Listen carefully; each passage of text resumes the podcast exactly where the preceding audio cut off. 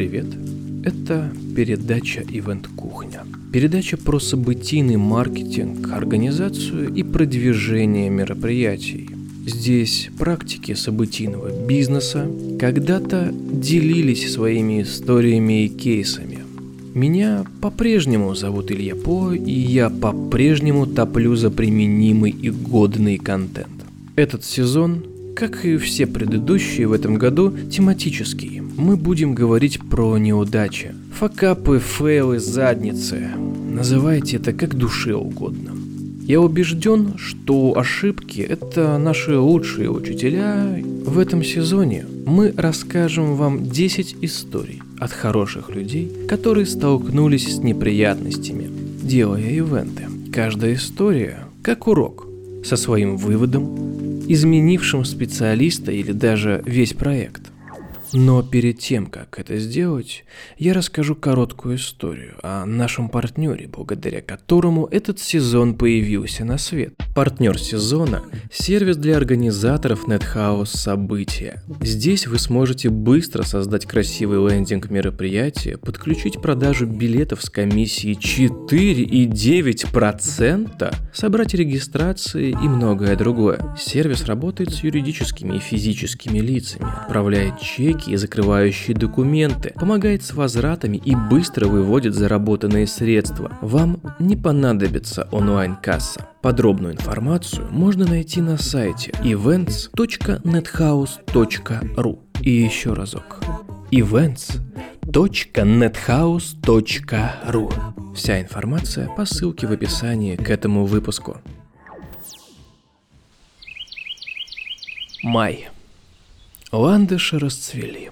В распахнутое окно ворвался ароматный запах сирени.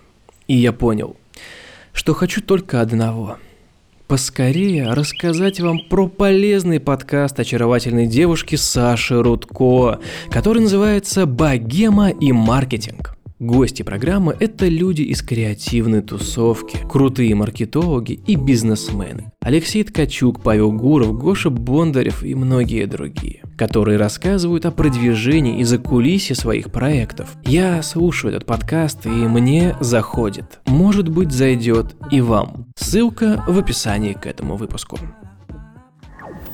И начнем мы с короткой истории Дениса Цыганкова – хорошего парня и режиссера мероприятий. Денис поделился опытом организации своего первого онлайн-ивента. Знаете, ведь первое онлайн-мероприятие – это как первый секс. Немножко будоражит и после хочется покурить. Давайте послушаем Дениса.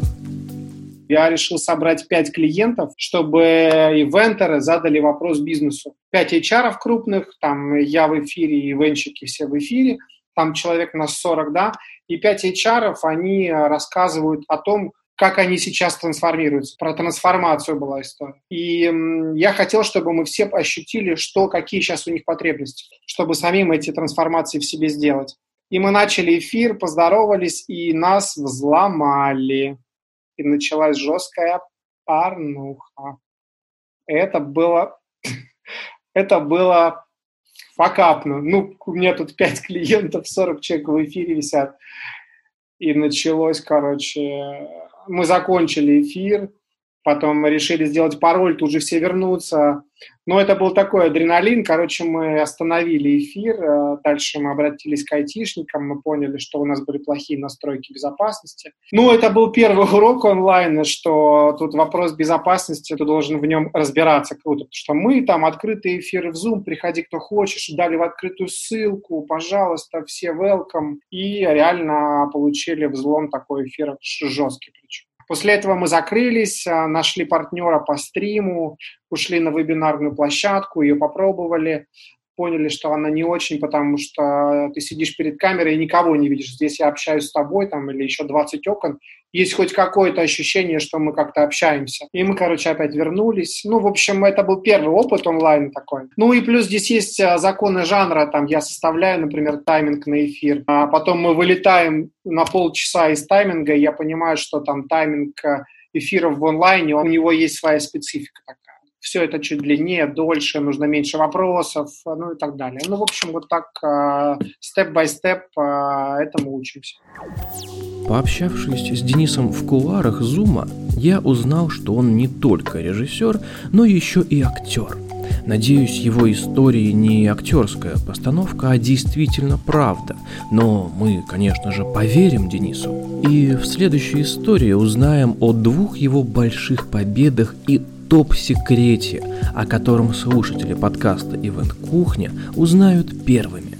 Только тс, пообещайте никому об этом не говорить. Я помимо того, что я режиссер, я еще актер, работаю в театре артистом, в молодежном театре на Фонтан. Я по профессии актер-режиссер. И а, я от, своего коллеги по гримерке один раз услышал, что его однокурсник Феликс Михайлов, который режиссер Ленинград-центра, он мне говорит, представляешь, э, Феликс Михайлов будет режиссером мероприятий чемпионата мира по футболу всех в том числе Кубок Конфедерации, который был накануне в 2017 году, и чемпионат мира 18 в Лужниках, церемония открытия и закрытия. Именно церемонии.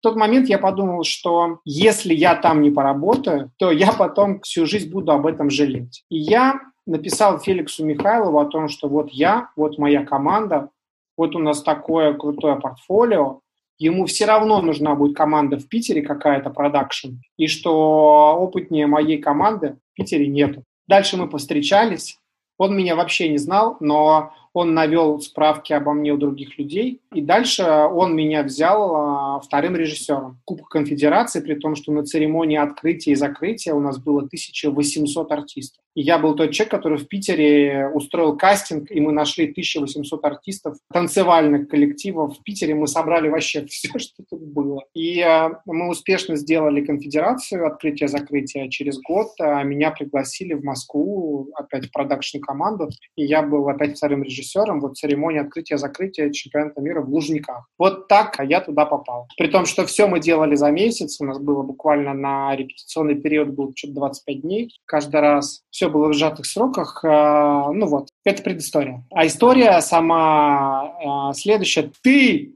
первый после оргкомитета, кто эту историю услышит. Вообще никто ее не знает, потому что это было топ-секрет вообще. Факап топ-секрет. Шла церемония закрытия. Там была восьмиминутное шоу с участием Вилла Смита, еще какого-то рэпера, с участием там что-то 500 артистов. Восьмиминутное шоу перед финальным матчем Франция-Хорватия. Я отвечал за то, что все, что происходит не на поле, а за его пределами, все, как они одеваются, гримируются, строятся, репетируют, все, короче, было на мне. И моя задача была в конечном итоге, чтобы к первой секунде церемонии все стояли там, где надо. Соответственно, моя команда занималась тем, что всех расставляла во всех лужниках в нужную точку. Я понял в какой-то момент, что я не могу никуда бегать, потому что у меня лужники очень большие, это нереально вообще прочекать. У меня была рация, там было 18 каналов, я просто короче, летал по каналам и разговаривал с людьми, что готово, что не готово. И залетел я к канал, короче, к парню, который у меня отвечал за флаговую церемонию. Два огромных флага, Франция, Хорватия.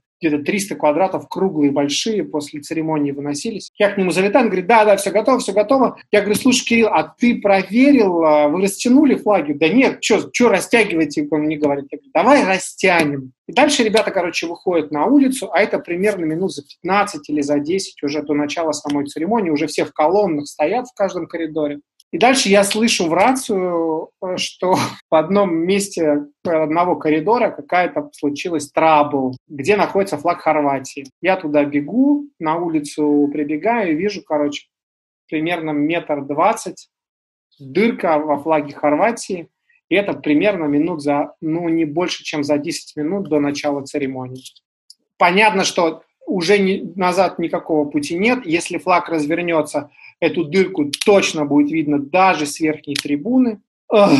И э, дальше начался дикий ад, потому что каждая секунда э, это было просто как метроном моей жизни. Дальше я вызвал костюмеров с машинками, которые прибежали из своего цеха, чтобы они заштопали в машинке флаг. Они прибежали через какое-то время. Я помню, что когда мы, а там еще нужно было розетку найти, потому что в коридорах Лужниках нет розеток, мы зашли в гримерку, затащили этот огромный флаг туда, и когда мы начали штопать, я услышал, что началась уже э, церемония, и у меня было на все 8 минут. Дальше у нас сломалась эта машинка, естественно, по законам подлости, она заживала, короче, вот так.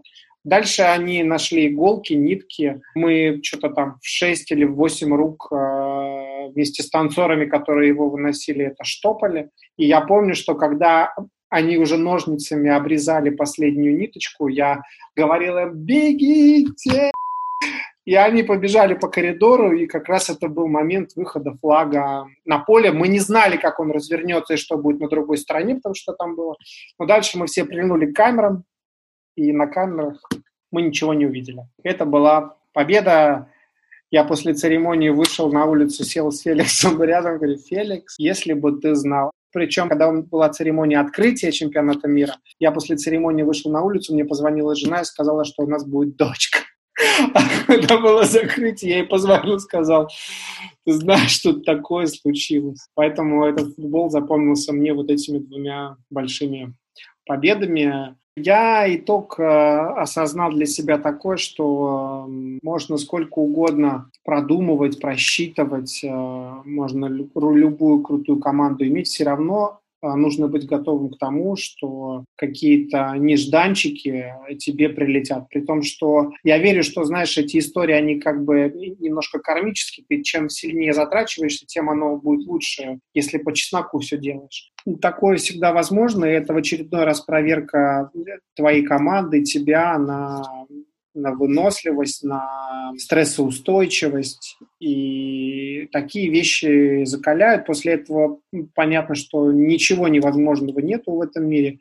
Любой факап, любую проблему можно найти ей выход, причем а, даже в такие сжатые сроки уроки какие? Мы им сказали, ребята, а что два флага не было? Почему не было запасного флага? Они сказали, ну мы всегда по одному флагу из Швейцарии привозим. Ну вот, для, наверное, для оргкомитета это был урок, что нужно хотя бы, блин, запасной флаг иметь. Ну это все равно будет запасной он. Тут дело как раз в том, как ты к этому относишься. Если ты эм, не впадаешь э, в какой-то стопор, а понимаешь, что это просто еще одна задача, которую нужно сейчас решить, и у тебя в голове просто все начинает вертеться с дикой скоростью. У нас также в театре бывает, ты забыл слова или какой-то артист вдруг что-то новое сыграл, и ты думаешь, блин, как, как, как, как, и как бы выходишь выход, в этот момент у тебя все в голове начинает вращаться с огромной скоростью.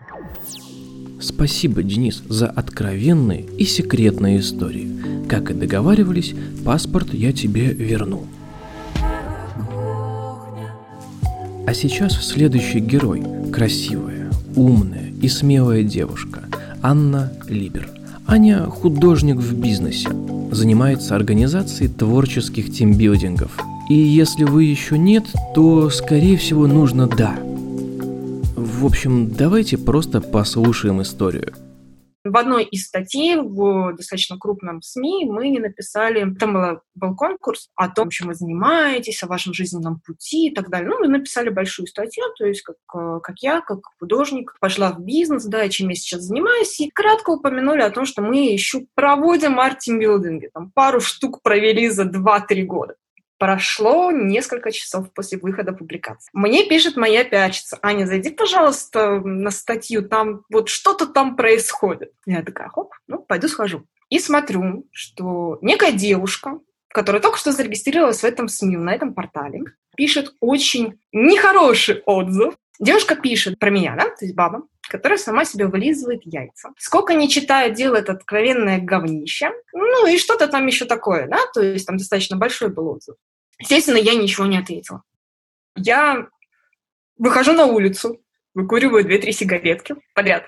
Ну, нервы же, да, ну что это такое, кто это, кто, что, зачем? То есть я такая белая, пушистая, как бы я не в этом рынке, да, то есть а тут про меня такое пишут. В гугле, кто это, что это за человек, смотрю, ага, око. На тот момент это был лидером, главным провайдером по организации артимбилдинга, в принципе, в Москве. Я возвращаюсь домой, подхожу к супругу, говорю, Жень, раз такая ситуация, Раз нас так не любят на этом рынке, учитывая, что мы еще не на этом рынке, значит, мы, в принципе, составляем достаточно серьезную конкуренцию уже на данном этапе. И, значит, там есть деньги, да? Ну, давайте честно, откровенно, все мы люди, да, то есть все мы, как бы мы не топили за миссии, за вот, вот эти вот все, все для людей, мы решаем их боли, мы все равно все про деньги. То есть так или иначе, мы хотим зарабатывать, мы хотим жить как-то. Но вот, значит, там есть деньги, значит, туда надо идти. Мы еще не там, нас уже там не любят. Ну, так сели, подумали, ну да, наверное, это того стоит.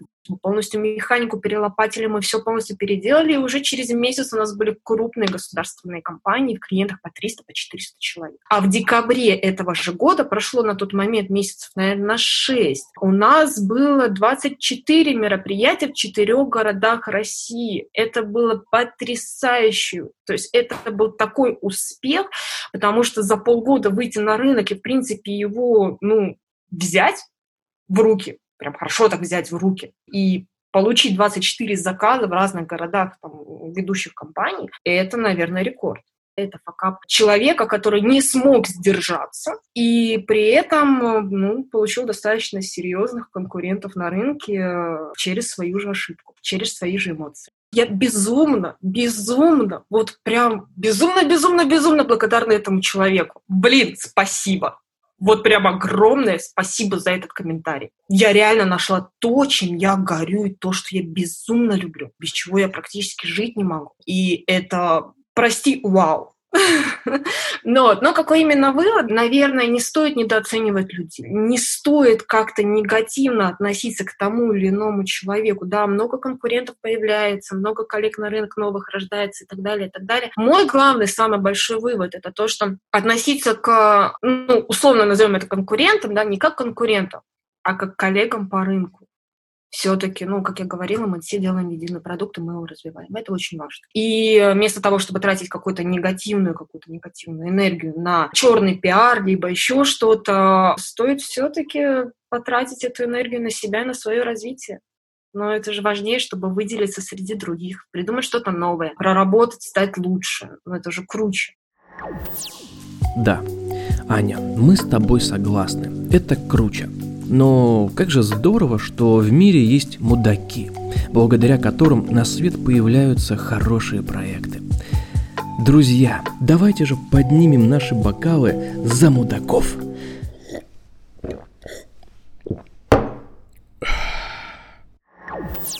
В следующей истории мы узнаем, как Аня переборола себя и почему лучше 10 тысяч раз все перепроверить должно было быть мероприятие на 120 человек. Семь картин. Каждая картина состояла, по-моему, из шести сегментов. Да, то есть у нас около 40 должно было быть э, сегментов картины. Семь картин, каждую переговорку. А у нас, в принципе, целью мероприятия был не тимбилдинг объективно, у нас было целью оформить переговорки новые, которые только что из ремонта, и которые должны картины подходить идеально под мебель и интерьер в наших переговорках. То есть крупная компания, у них там два или три дня мероприятия. И мы такие приезжаем, по-моему, это был как раз второй день. Понятно, что люди уже расслабленные все, мы еще так слегка там попали в пробку, задержались там на, на 15 минут нашего тайминга, но у нас это все было заложено, поэтому нормально приезжаем, готовимся экстренно, все ко времени в три часа, мы там готовы как штыки, там все разложено. 3.15, никого нет. 3.30, никого нет. Ну, пишу заказчике прямой, да, то есть, который курирует этот вопрос. А где все? Может, у вас там какая-то программа, она немножко задерживается, как бы, ну, просто, я понимаю, просто предупредите, скажите, что мы там, ну, расслабились, пока водички попили. Он говорит, ой, знаете, у нас на 3 часа, в 3 часа обед, как бы с 3 до 4. Вот, ну, сейчас обед закончится, они все придут. 4 часа никого нет. 4.30 пришло три человека. И заказчица сама, да, то есть, соответственно, я подхожу к заказчице и говорю, ребят, а что происходит? Вот, ой, ну мы тут просто, у нас очень много разных зон, у нас, вот там вот у нас квест, вот там у нас байдарки, вот там вот у нас там пиво, там вот у нас там э, что-то еще, там бело, бело что-то и так далее, и так далее. Ну, давайте начинать так, как есть. Я смотрю на площадку, на площадке от силы 8 человек. Почти 40 холстов, 40 сегментов картины. Режиссер ко мне подбегает, типа, ну давайте мы начнем. Я там пойду людей повылавливаю на улице, позаманиваю их, я вам помогу, да, то есть, а я как бы, ну, я жутко не, не тот человек, который любит там подходить, хватать людей за руки, да, типа, давайте идемте что-то делать. А, и именно поэтому я не хожу ни на какие выставки, потому что я не люблю подходить к людям, то есть навязываться. Но я переборола себя. Я выхожу на улицу, ну, там, начинаю всех зазывать, там еще пресс стоял, там, сначала на фото зазывать, да, потом ну, там, по, по фото, типа, пофотографировались, типа, «А давайте поможем вашим коллегам. В итоге на мероприятии суммарно присутствовало максимум 20 человек, да, то есть из 120-130, которые изначально у нас планировались они начали приступать к работе. По механике мероприятия все холсты, они хаотично должны были расположены быть по всему залу. Они не рядом находятся. Мы сдвинули столы, мы сдвинули вот эти все части картины, соединили их воедино. У меня по одному человеку рисовало, то есть один участник рисовал огромный холст 50 на 60, нет, 60 на 80 сантиметров. Мы еще большие холсты поставили. Нам, нас попросили, чтобы холсты были огромные. Это нереально тяжело. У меня художники сидели, рисовали. У меня все вот там на одну картину из э, шести вот этих сегментов э, у нас э, сколько было? Один художник или два художника и два участника. Приходили, уходили некоторые люди. Ну, это черт с ним. Горе пополам, мы справились. Еще заказчица нас торопила, что у нас же гала-ужин, нам надо успеть еще переодеться и к гала-ужину подготовить эти картины на презентацию. Ну, хорошо сделаем. Это проходило на улице, это было на набережной. Нам выделили зону монтажа на причале, за шатром. Небольшой такой причальчик, прям совсем небольшой. В какой-то момент ко мне подбегают и говорят, Ань, зайди, пожалуйста, на монтажную зону. А я понимаю, что лицо как бы человека как-то не очень хорошо выглядит. Ну, то есть как-то не весело. То есть я понимаю, что, в принципе, ситуация в общем не веселая, но как-то вот совсем не весело мне этот человек говорит. Я говорю, что такое? Ну, ты просто зайди, пожалуйста. Понятно, что ты участников, особо это все не, не поговоришь об этом, да? Я на шпильках, по песку, по траве, бегу на монтажную зону. И что я наблюдаю? Лежит картина, и вокруг нее сидят художники мои. Чуть ли не молятся на нее. Ну, тут просто сидят вот так вот, склонив голову и смотрят в панике на нее. Я медленно подхожу к этой картине. И что я наблюдаю? Картине зияет дырка. Ну, для понимания, где-то примерно 20 на 20 сантиметров. Крестик такой. Или как? Ну, мы просто подрисовывали стыки, а они стояли на мольбертах. Подул сильный ветерочек, и картинку в речку унесло. Ну, как унесло? Не совсем унесло в речку. Там столбик помешал ей уйти. Но этот столбик как раз-таки продырявил дырочку, которая не позволила картине упасть прямо в водичку. Через полчаса презентация картин. У нас огромная дыра. Далеко не в лучшей вариации картины, которая у нас была. Я там каким-то образом, ну, у нас, благо, есть все, мы уже предусмотрели, там, скотч и так далее, и так далее. Мы заклеили скотчем, там, зарисовали краской, но понятно, что шов все равно был виден. С горем пополам мы презентовали эти картины. Я показала заказчице ситуацию, да, она как бы ну, я говорю, ну, я могу, мы можем перерисовать, собственно говоря, этот сегмент, э, и вам как раз на монтаж уже в офис привести в нормальном виде. Говорят, ну, типа, давайте. Ну, ну, ладно, окей. Забрали, презентовали, забрали все, да, приехали на производство, я там перерисовала этот холст в 9 утра, ездила к поставщикам, забирала там этот холст, чтобы его перерисовать, потому что они закончились, как назло, на тот момент. Привозим клиенту, она смотрит, ой, а надо было просто заклеить, зачем вы перерисовывали? Они же сейчас увидят и скажут, ну как это так мою красоту заменили? Я такая, мы же три раза с вами согласовывали, перерисовываем или заклеиваем, перерисовываем или заклеиваем. Вы сказали перерисовать. Ну ладно, окей. Разносим эти все картины по всем этажам. Что мы делаем? В новенькой переговорке мы совершенно случайно не там дырявим стену. Я смотрю на заказчицу, она молчит. Идеальные стены. Их неделю назад только сдали. Переговорки. Я смотрю на заказчицу. Она молчит но я понимаю, что у нее в голове столько мата. Но она очень культурная женщина, очень ну, такая прям прям хорошая женщина, я бы сказала, я бы, наверное, там разнесла к чертям все. Я, э, ну, как бы спрашивала, здесь карандаш со стеркой, с ластиком. Принесите, пожалуйста. Она приносит карандаш со стеркой. Я безумно боюсь высоты для понимания. Панически боюсь высоты. Даже если я встану там на полметра на какую-то пьедестал, мне уже страшно открываю этот ластик, залажу на этот э, стремянку, втыкаю этот ластик туда, у меня руки, ноги трясутся. То есть я, мне, наверное, мне кажется, там все тряслось, вся переговорка со мной. Втыкаю этот ластик в эту дырку. Намешиваю каким-то невероятным способом эту слоновую кость цвет. У меня был только оранжевый, белый, красный базовые цвета, да, то есть каким-то невероятным способом намешивают цвет слоновой кости. И она приходит, А где дырка? Нету дырки мы ее замаскировали. Итоги вот этого всего счастья, как оказалось, все было очень просто. Было очень много людей, которые хотели попасть на наше мероприятие, но не было выстроена навигация. То есть огромный отель был непосредственно построен под нас, ну, то есть под э, вот это мероприятие. Там были только гости с этой компании, больше никого. Навигации не было никакой, люди не могли просто тупо найти это мероприятие, это, простите, долбанный шатер с художниками. Это раз. Второе, позиционирование. Позиционирование мероприятия было как мастер-класс по рисованию. Все мы прекрасно понимаем, что такое мастер-класс по рисованию. Хочу приду, хочу не приду, да, то есть как бы там ну, свободное посещение, какая-то, какой-то маленький столик с двумя, собственно говоря, там, художниками, которые там, типа, ты пришел, захотел, переслал, не захотел, не ушел. Ни о каком тимбилдинге речи не шло, ни о каком э, общем достижении результата, там, еще чего-то, еще чего-то не было. То есть у них был лендинг, где было просто написано ну, мастер-класс. Все. Художественный мастер-класс. С этого момента я, в принципе, впервые с таким столкнулась, потому что, как правило, если мы интегрируем мероприятия, собственно говоря, в крупные мероприятия, то там все продумано. Но тут была организация непосредственно самого заказчика, то есть не было ивент-агентства. Заказчик сам себе организовывал, и был какой-то сторонний режиссер, о котором мы узнали только на мероприятии. Вау, круто. Он, конечно, нами восхищался, как мы вышли из ситуации, но больше мы его не видели. Он пришел, повосхищался и ушел как бы вся история. Мы, э, так как мы впервые с таким столкнулись, на самом деле, это было прям для нас э, новшеством, да, что люди настолько интегрируют мероприятие в другое мероприятие, не продумывают все детали, не выстраивают навигацию, не выстраивают какое-то правильное позиционирование, но при этом они хотят достичь определенного результата. А в данном случае результат был не команда образования и ничего связанного, в принципе, с командой. Это был результат оформить переговорки Просто бы заказали у нас картины. Бы нарисовали за те же деньги быстрее. Ну, реально.